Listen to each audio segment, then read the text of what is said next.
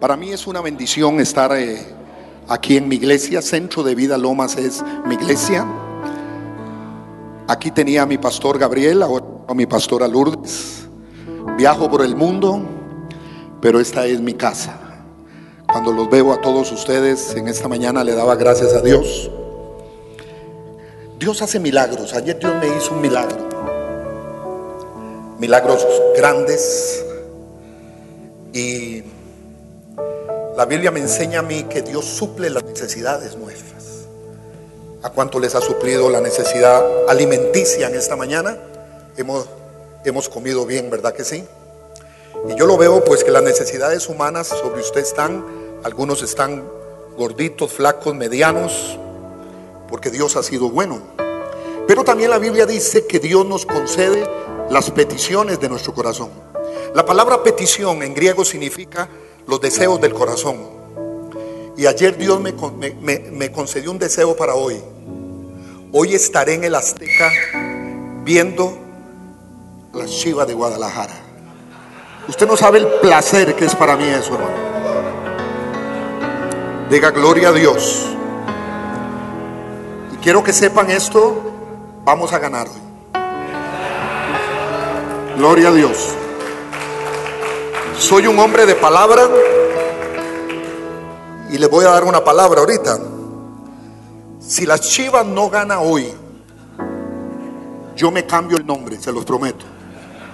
Me dejo de llamar Luis Marroquín. ¿Está bien? Se los prometo. Me pongo otro nombre. Tal vez me ponga mañana Gustavo Acuña, cualquier otro de esos nombres. Escúcheme esto. Voy rápido porque ya casi tenemos que bajar. Eh, traje un folleto que tiene el extracto casi de 40 años de echar fuera demonios todos los días, de todos los colores y sabores. Y quedan pocos y están allá atrás. Este libro habla de cómo operan los demonios en el día de hoy, cómo usted puede ministrar, si es un líder, cómo usted puede montar un seminario para su iglesia la liberación ha sido el pan de los hijos. Jesús dijo una realidad. Si por el dedo de Dios echo fuera demonios, el reino está entre vosotros. Amén. Traje un poco, por favor, no me lo deje llevar para Costa Rica. Dígame. La oficina me los dio, habla de las clases de liberación, cómo se ministra liberación, cómo se abren los cómo se abren las puertas de los demonios hoy en día en la vida de cristianos y lo que llamamos el diagnóstico de un endemoniado. Usted con este material puede ministrar el área suya donde usted trabaja, su hogar, su familia, pero traje pocos, traje todos los 40, se los iba a llevar a los líderes, pero creo que usted se los va a llevar antes. Dígame, dígale que está a su lado, libérate para que seas mejor. Sácase, decimos todo chamuco en el nombre de Jesús. Amén. Y va a estar allá atrás cuando usted termina, puede pasar por él. Gloria a Dios por estar acá. Hace días he venido haciendo un ensayo, escribiendo. Hay un hombre a mí que me tiene impresionado, impresionado. Se llama Jesús de Nazaret. Nosotros los hombres, dice la sociología, y tienen una mucha razón, para poder tener un equilibrio en nuestra vida como hombres, tenemos que tener un canal sano emocionalmente tenemos que tener un buen canal intelectual también. Pero también tenemos que tener un tercer canal, que es el canal espiritual. Cuando yo hablo de un canal espiritual no estoy hablando de una religión. Nunca en la mentalidad divina de Dios, oígalo bien, estuvo la palabra religión. La religión es un invento nuestro del ser humano. Él vino a hacer, cambiar y darnos una conducta nueva a nosotros. Eso es lo que Dios ha establecido en nosotros. Si yo no tengo ese buen canal, esos tres canales, yo no puedo tener un buen nivel en mi hombría como Dios me lo ha dado. Muchos de nosotros fracasamos porque hay un canal que es el canal emocional. Si yo no puedo tener una buena salud emocional, yo voy a tener un mal matrimonio, una mal familia, todo lo que tenga que ver en relaciones interpersonales, voy a empezar a dañar porque tengo problemas emocionales. El canal intelectual es muy importante, debemos conocer. Hoy en día Dios está usando a los cristianos de muchas maneras. Este año que acaba de pasar, casi ganamos las elecciones de Costa Rica por seis puntos nada más. Perdimos. En la última fuerza perdimos y tenemos el 33% del Parlamento de diputados ya de nuestra nación que son cristianos así como usted y como yo. Panderetas, hablamos lenguas, hacemos cosas que la gente no entiende. Dígame. Pero estamos metidos ahí, las leyes están trabadas, todo lo que son las llamadas leyes de la muerte están siendo trabadas porque hay pueblo de Dios, gente intelectual, gente, porque tenemos entre el cristianismo mucha gente inteligente. Dígame. Dígale al que está a su lado, hasta usted es inteligente, aunque no lo crean. Dígaselo, dígalo, aunque sea de América, dígale, usted es inteligente. Tal vez de fútbol no sabe, pero de otras cosas de la vida sí sabe. Amén. Este hombre llamado Jesús a mí me impacta mucho, porque no pasa de moda. Los grandes hombres de la humanidad, usted me puede decir cualquier, ¿no? Benito Juárez, Pancho Villa, Cuauhtémoc Blanco, ¿pasan de moda o no? ¿Verdad que sí? Ya no son los mismos de antes. Y Dios está renovando en el mundo entero, escúcheme esto, está renovando un liderazgo nuevo, un liderazgo, pero con una relación muy íntima con Él. Le digo no religiosa, una relación personal con Él. Hay un pasaje que quiero hacer porque me dieron poco tiempo, que a mí me ha impactado siempre porque eso depende la vida fructífera tuya, la relación que tengas con Jesucristo. Jesucristo era un hombre impresionante. Un hombre que aún en el sacrificio destruido su cuerpo, cuando se presentó con Herodes, Herodes le dijo esta pregunta, ¿quién eres tú? ¿Tú eres el rey de los judíos? Y en medio de toda la situación de esa, del sacrificio que ya estaba empezando, él le dijo a Herodes, Herodes, dígame una cosa, ¿usted lo dice porque cree o porque te lo contaron? Quiere decir que en ese momento, con todo lo que estaba padeciendo, si ese viejo llamado Herodes dice, yo lo digo porque creo, es el primer convertido de la Biblia. Se presentó también ante Poncio Pilatos, que algunos dicen que es el primer piloto de la Biblia. Y Poncio se le quedó viendo, él destrozado también, y le dijo, tú eres el hombre la palabra hombre ahí significa tú eres el maduro. En medio de las circunstancias de la vida pudo percibir quién era ese hombre, porque Jesús tenía carácter. Y la vida cristiana tiene que ser con carácter. Un día se presenta en un lugar que se llama Cesarea de Filipo. Yo he venido argumentando, haciendo un ensayo. Pronto les voy a regalar el libro llamado ¿Quién será este Jesús? ¿A cuánto les impresiona este Jesús? Dígame, ¿qué líder de este mundo ya pasó y hoy estamos reunidos? Usted no se puede ir hoy de aquí hasta que yo no los bendiga en el nombre de Jesús. Se las trae este nombre. ¿Cómo es posible después? Yo decía, Señor, es que no, trabajó solo tres años. Tres años trabajó y nadie lo olvida. Es más, usted no se va aquí, lo puedo tener hasta las tres de la tarde. Si yo a usted no le digo, se va en el nombre de Jesús. Jesús lo tiene aquí retenido y secuestrado en esta mañana. Dígale que está a su lado. ¿Qué tendrá este Jesús? ¿Qué tendrá? Él se presenta en un lugar que se llama Cesarea de Filipo. Cesarea de Filipo dice la historia bíblica que era un lugar muy cosmopolita. Era un lugar donde la gente llegaba y ponía la novedad, los cuentos de los tiempos, lo que estaba creciendo la ciencia hasta ese momento. Y daban argumentos, ellos daban argumentos de la vida. Pues Jesús llegó con sus apóstoles y se dio cuenta en ese parque central de Cesarea de Filipo que él tenía algo que enseñar. Y le dijo a los apóstoles, muchachos, vamos para allá. Él hace dos cosas que para mí, o hace dos preguntas que para mí tienen un significado para nosotros los hombres. Él hace una primera pregunta y le dice, ¿quién dice los hombres que soy yo? Pero como que hace la primera, como que se olvida de la primera, pero vuelve a una segunda y le dice, ¿y ustedes quién dice que soy yo?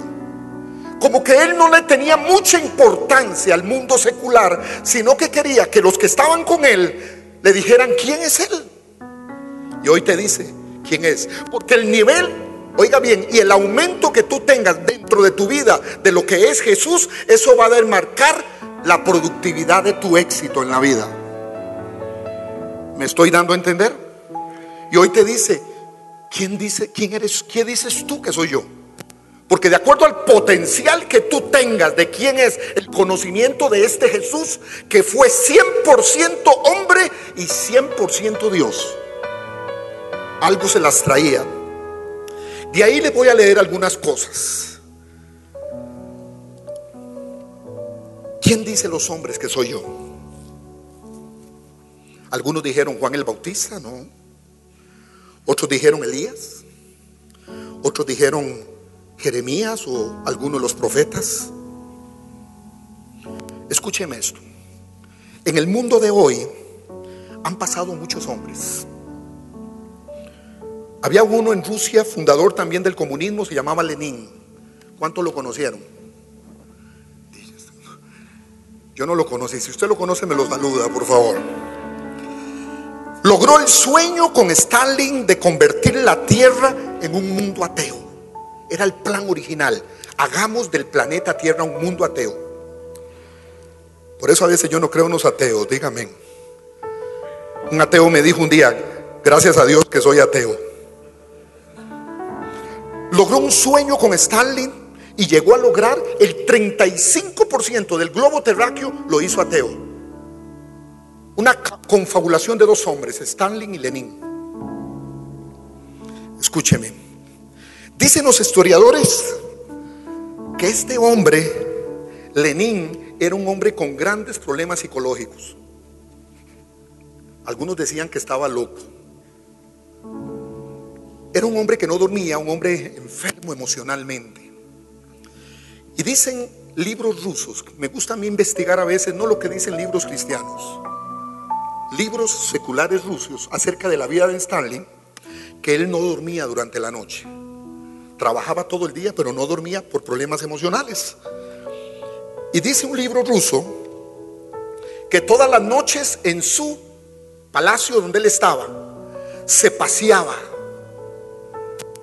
y escucharon unas palabras que siempre decía, y yo las escribí aquí. Él decía estas palabras todas las madrugadas. Jesús de Nazaret, te voy a borrar del planeta Tierra. ¿Cuántos conocen a Jesús? ¿Y cuántos no saben quién es Lenin? No lo borró del planeta Tierra. Es más, aquí está hoy. Él está aquí. Hubieron hombres como Albert Einstein, un alemán, dejó una herencia tremenda a la humanidad en las matemáticas, en la ciencia. Hay ecuaciones hoy, escúcheme esto, dice la matemática de, Albert Einstein que todavía no han sido descifradas. ¿Cuántos han visto por ahí a Albert Einstein? Lo vieron comiendo tacos ayer ahí en el Zócalo. No se sabe qué pasó. Pero este hombre Jesús a mí me la hace. Hoy quiero ser detective. Ando detrás de Jesús. Se las trae. Hizo las ecuaciones matemáticas más profundas. Escúcheme esto y, nada, pasó. Se murió solo, pero aquí está Jesús. Compárelo usted hoy, si quiere la graduación, oiga bien, compárelo con cualquier hombre del planeta Tierra. Desaparece. Un presidente de América del Sur dijo hace unos 10 años que, odiaba a Jesús y al pueblo de Jesús. Y dice, y lo odio desde mis entrañas. Y dicen que el cáncer linfático que tenía, el cáncer nació en las entrañas de él. Y al añito murió. Vuelva a ver al que está a su lado, dígale, no se meta con este hombre. No se meta con este hombre. Mejor prefiero someterme a él. ¿Cuántos dicen amén? Diga conmigo, ¿quién será este Jesús? ¿Quién será? Un sábado usted de trabajo puede estar en su casa hoy con su esposa. Ojalá que sea con su esposa. Pero tuvo que venir a este lugar no porque hay un bonito desayuno, porque me podía quedar ahí comiendo en, en el restaurante Las Fodongas allá en Toluca Centro. Pero usted viene aquí porque algo tiene este Jesús. Compárelo con cualquier hombre, se quedan atrás. La historia mexicana ha sido una historia de conquista para, para todo Latinoamérica casi. Puro, pura gente de calidad los mexicanos, díganme. Tal vez malitos para el fútbol, pero en otras cosas, tremendo. Hoy le vamos a dar un aztecaso a la América, dígame. Si no, Luis Marroquín, me quito el nombre hoy. Von Braun, otro alemán, inventó los misiles e hizo poner al hombre en el espacio y en la luna por las ideas de Von Braun. Pero ¿qué han pasado estos hombres? Nadie los recuerda. Hoy ir al espacio, ir a la luna, ir a Marte, ya no tiene sabor para nosotros. La NASA gasta millones. Pero sí me gustó un índice estadístico que tiene la NASA que me llamó la atención. El 90% de los astronautas, óigalo bien, de hoy tienen células cristianas en sus casas. Las primeras palabras que dijo el primer hombre que tocó la luna, dijo, si usted lo puede ver, fue el Salmo 19. A los años conocí a Neil Armstrong, el primer astronauta. Él murió siendo pastor. Él dice, cuando yo vi la, la luna, vi la tierra, desde la luna dije, hay un creador. Se llama Jesús. Y se convirtió en la luna. Yo sé que usted puede hoy cambiar. Hoy usted va a salir de estar en la luna, dígame. Vuelva a ver al que está a su lado, dígale, ¿quién será este Jesús? Hágaselo así, ¿quién será este Jesús? ¿Quién será? Lenín nadie lo recuerda. Nadie quiere saber. Ya botaron la estatua de Lenin. Ahora usted le pregunta a un ruso, ¿quién era Lenin? Un loco psicópata. Así le dicen ahora en Rusia. Pero ese hombre trastornó en su tiempo el mundo. Pero pasó. Se lo comieron los gusanos. Pero ¿qué tendrá este Jesús? Lo seguimos admirando. Von Braun ya murió.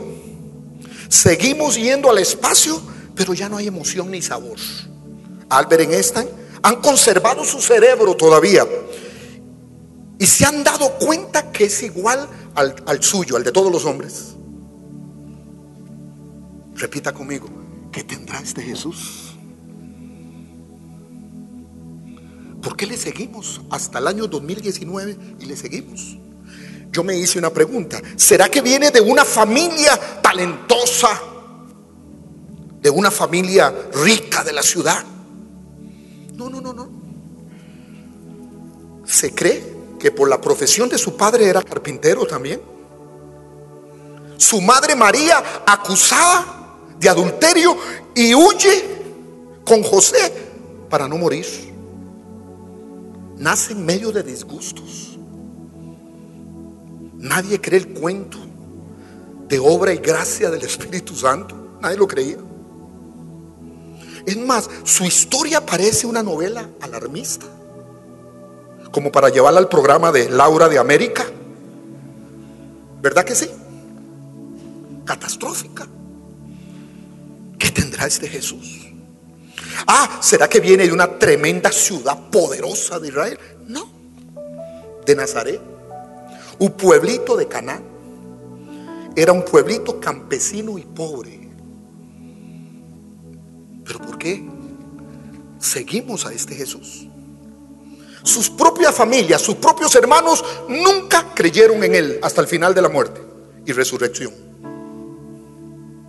Hoy en día, este Jesús tiene una huella en el planeta Tierra. Es el hombre que más propiedades tiene en el mundo.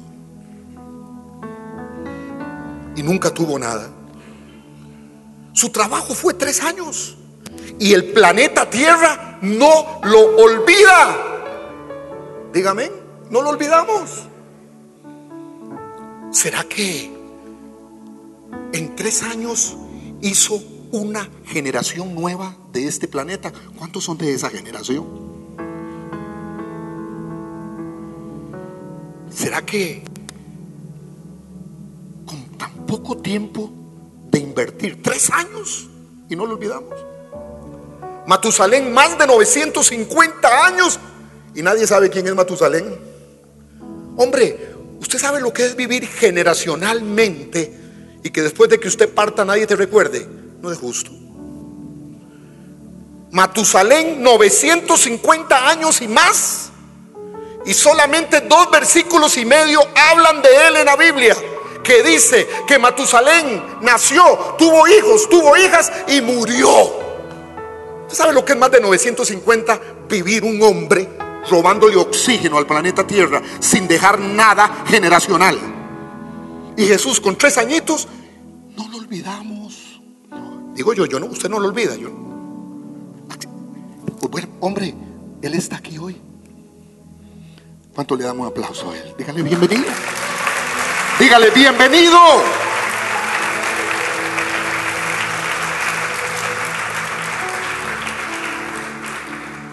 Dice esto,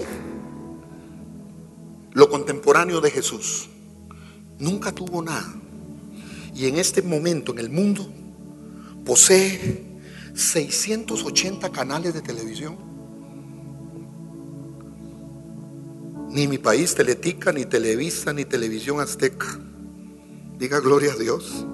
Incluyendo en Moscú, tiene canales cristianos. En la faja de Gaza, Israel. En las partes norte de Egipto. Canales de televisión de él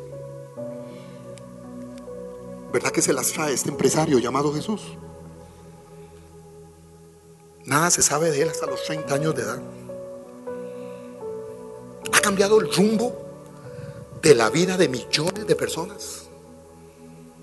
Hoy mismo, diciembre, Moscú, Egipto, Europa, Jerusalén, América, Japón, China, Corea, cualquier país hoy mismo las ciudades centrales, centrales de cada país son adornadas por la Navidad, por el natalicio de Él. ¿Cuántos dicen que tendrá este Jesús? Moscú se llena de alegría y de Navidad. Aún países musulmanes celebran Navidad. Yo no sé, pero a mí me tiene preocupado este Jesús.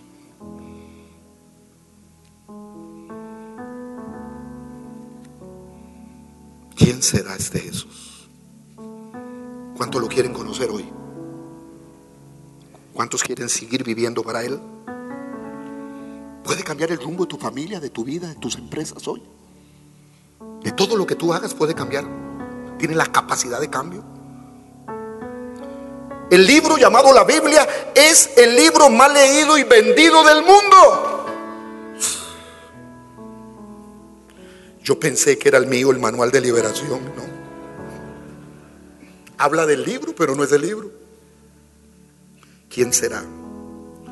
Es el hombre en la historia humana que más autores han escrito de él.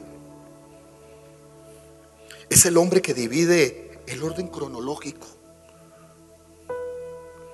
Yo nací en 1957.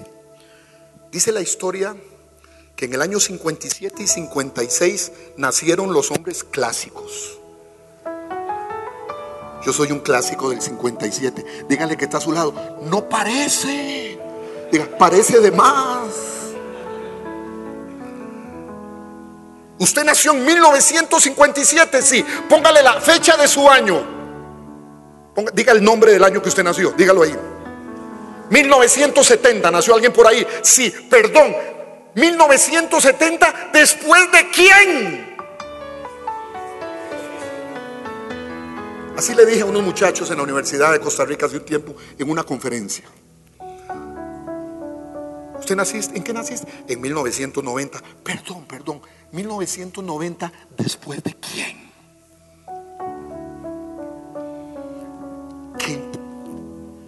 Qué hombre este, ¿verdad que sí? Se las trae.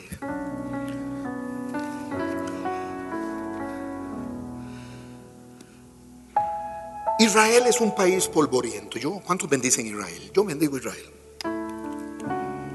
Pero no hay nada más lindo que en nuestros países de América Latina.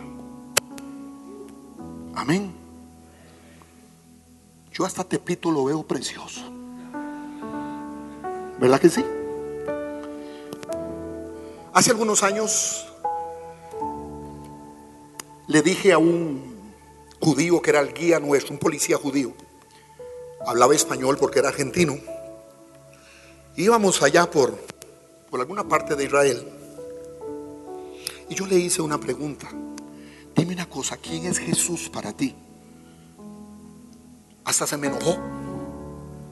Me dice, es que es uno de los profetas o alguien que pasó por aquí. Oye, me habló mal de Jesús. Pero en esa mañana yo había leído que todos los días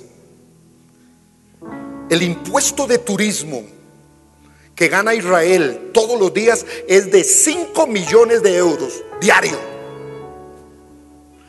Pero él no sabía eso, yo sí la sabía. Entonces yo le dije, oye, ¿usted sabe cuánto se gana en turismo Israel diariamente? No, no sé. 5 millones de euros. No, 5 eran 5 millones de euros. Gracias a Dios que yo vi ese apunte en, un afiche que había. 5 millones de euros diarios. ¿Y usted cree que nosotros venimos aquí a Israel? Hermano, perdón, Israel es feo. A comparación de nuestros Yo voy por Michoacán y es verde. Dígame.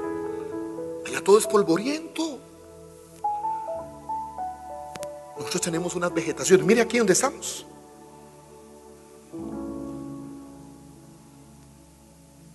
Perdón, le dije a él. ¿Usted cree que nosotros pagamos impuestos y venimos del mundo entero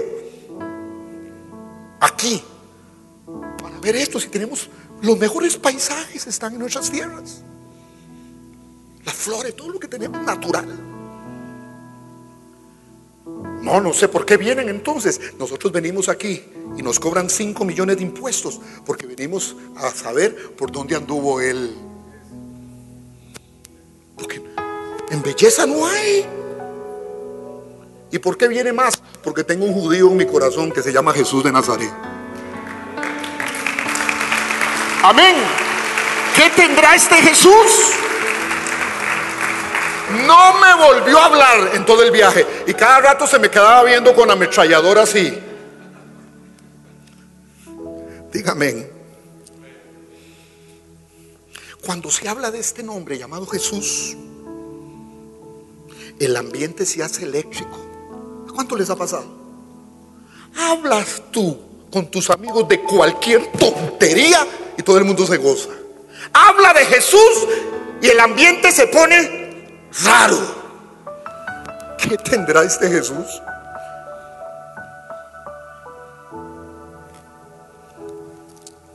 Ya casi termino, Antonio y Luis. Nadie hace más concentraciones en el mundo que concentraciones en el nombre de Jesús. Qué tremendo. Con solo tres años de trabajo. Dígale al que está a su lado, ¿cuántos años tienes tú de trabajar? ¿Y qué has dejado generacionalmente?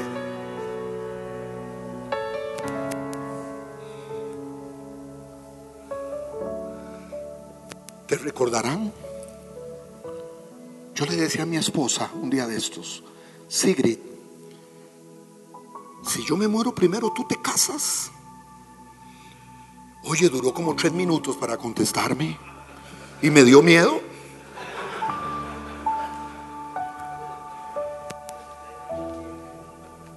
Generacional. No hay nada, hombre, que va a hacer más efecto a partir de hoy en tu vida que hables de este Jesús generacional.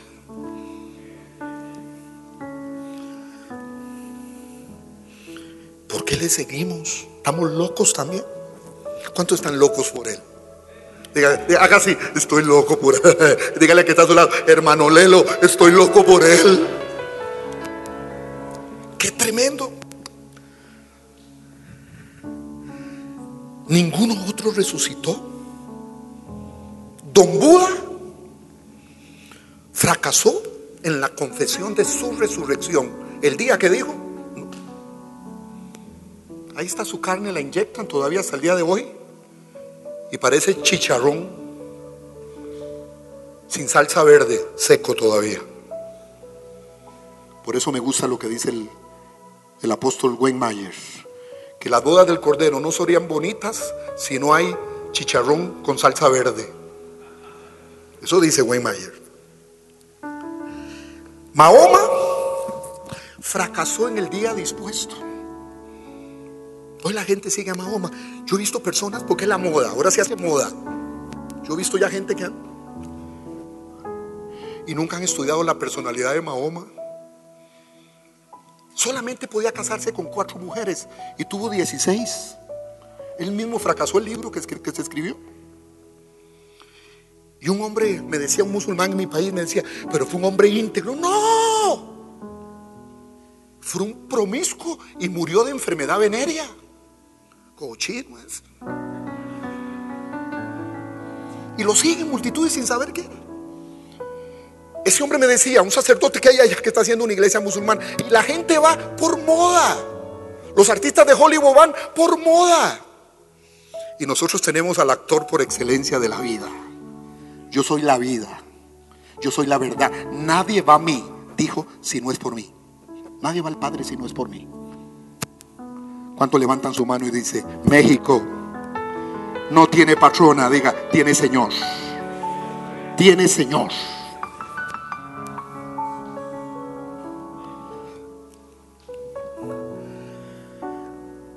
Dicen que Buda, me decía este hombre, era un hombre tan santificado que un día le dieron una esposa de siete años de edad.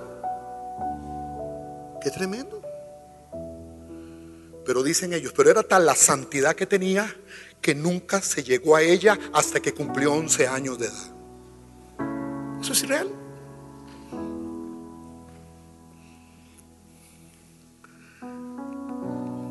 Enamórate de Jesús y verás el éxito de la vida. Confucio. A su gente hasta el día de hoy las tiene confundida, como su nombre. Confundida. Lenín, repito con Lenín, le inyectan su, su cuero, porque ya no es cuerpo, es cuero, tres veces al día, para que no se haga piedra. Hitler ¿Cuántos se acuerdan de Hitler? Nadie sabe dónde murió. Cristóbal Colón, ¿cuántos conocieron a Cristóbal Colón en su primer viaje? Levanten su mano. Él murió sin saber que descubrió América. Él creyó que llegó a la India.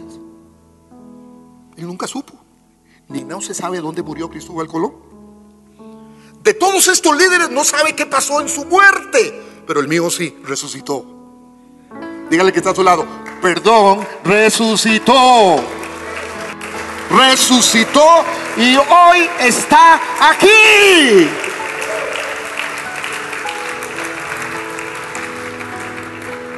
Venga conmigo un momentito, ya casi termino. Eso está en Lucas 24 del 1 al 5. ¿Cuántos quieren venir conmigo a la tumba de Jesús?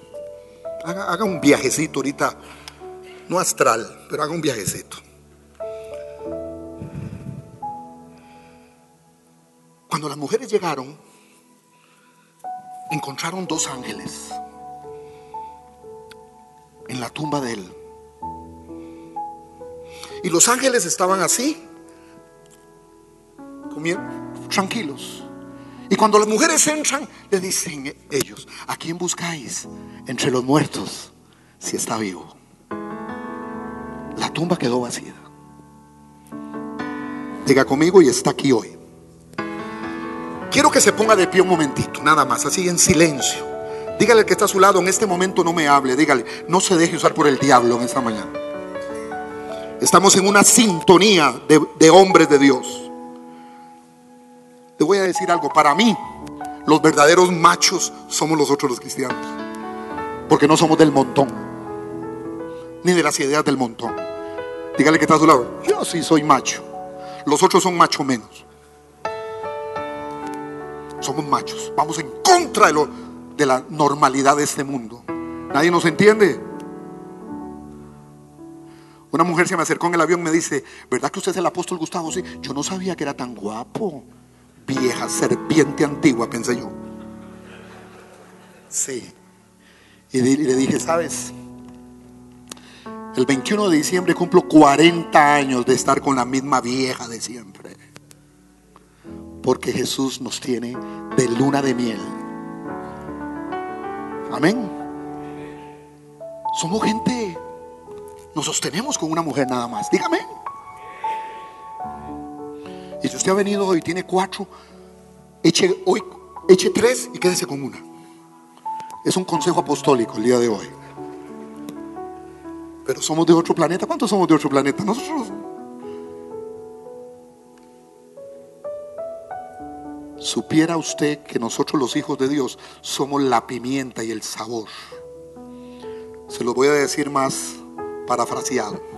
Somos el chile del sabor en la comida mexicana. Diga gloria a Dios.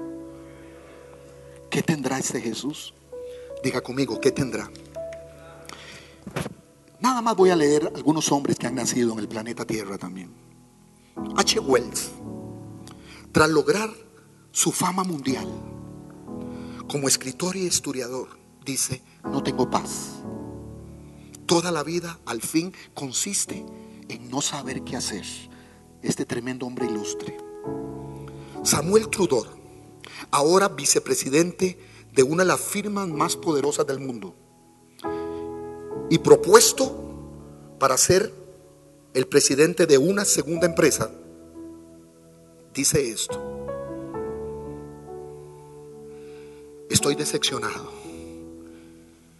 He tomado el éxito empresarial del mundo, dice Samuel Trudor pero estoy decepcionado y deprimido porque mi esposa y mis hijos no tienen ningún respeto para mí. Y se suicida porque no tiene respeto en casa.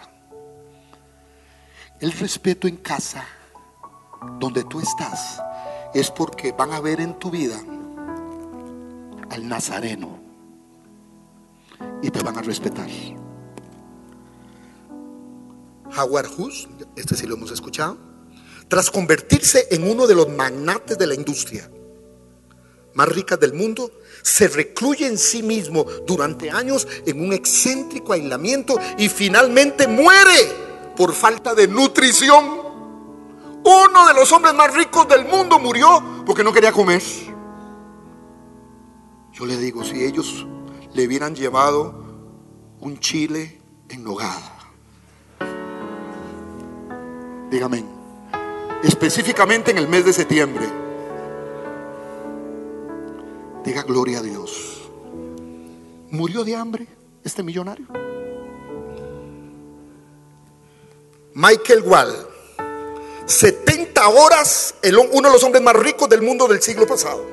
En 70 horas semanales de trabajo era lo que él trabajaba. Y hoy, escúcheme bien, este hombre es alimentado frente a una máquina conectada eléctricamente para vivir. 70 años, 70 horas de trabajo semanal. Hizo todo su magnate industrial. Y para poder vivir tiene que estar conectado. Si ese día se va la luz donde él está, hasta ahí llegó. Ralph Barton, y termino con este, dos me quedan. Uno de los más famosos productores de cine deja la siguiente nota, nota antes de suicidarse. He tenido pocas dificultades en la vida, muchos amigos, grandes éxitos. Conozco, conocí todos los países del mundo y ahora las 24 horas del día también soy alimentado por un dispositivo electrónico. Y el último muy conocido, Ernest Hemingway. El famoso escritor de su época, ganador del premio Nobel, que se mantiene todavía como uno de los escritores de mayor éxito, se vuelve, se vuela la cabeza de un tiro en un ataque de paranoia.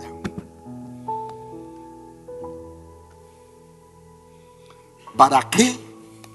Si nuestra vida no es gobernada por el Nazareno. ¿Cuántos quieren decirle, Nazareno, te amo?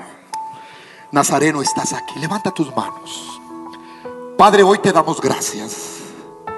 Porque este lugar está lleno de hombres, Padre. Hombres que no ocultan tu nombre, Señor. Jesús, gracias por visitarnos. Porque un día soñaste con nosotros y cada uno de los hombres que estamos aquí fue un sueño hecho realidad en tu vida, Señor Jesús. Cierren sus ojos, solamente levante la mano aquel hombre que nunca ha recibido a Jesús en su corazón. Porque de ahí depende el éxito de tu vida a partir de hoy. Solo los hombres que no lo han recibido, todos con los ojos cerrados. Solamente yo los voy a ver desde aquí. No los voy a llamar, pero sí le voy a pedir que haga una confesión hoy. Tenemos, hombre, gracias, Señor. Una, dos, tres, cuatro, cinco, seis, siete, ocho, nueve, diez. Hay más. Confiesen conmigo esta realidad, esta oración. Padre Celestial, en esta mañana dejo toda mi vida a un lado para que el Jesucristo generacional, el hombre Dios, venga a mi corazón y me restaure. Si me restaura a mí, restaurará toda una familia. Cuando Dios salva a una mujer en casa, salva a una mujer en casa. Pero cuando Dios salva a un hombre en casa, salva toda una familia por el sacerdocio que Dios les ha dado.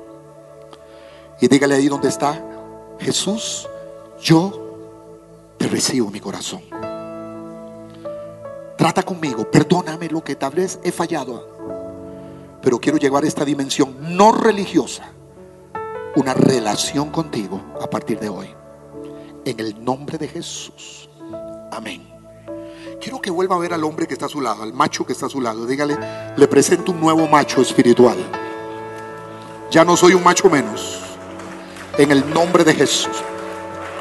Les bendigo mucho. Gracias. Luis.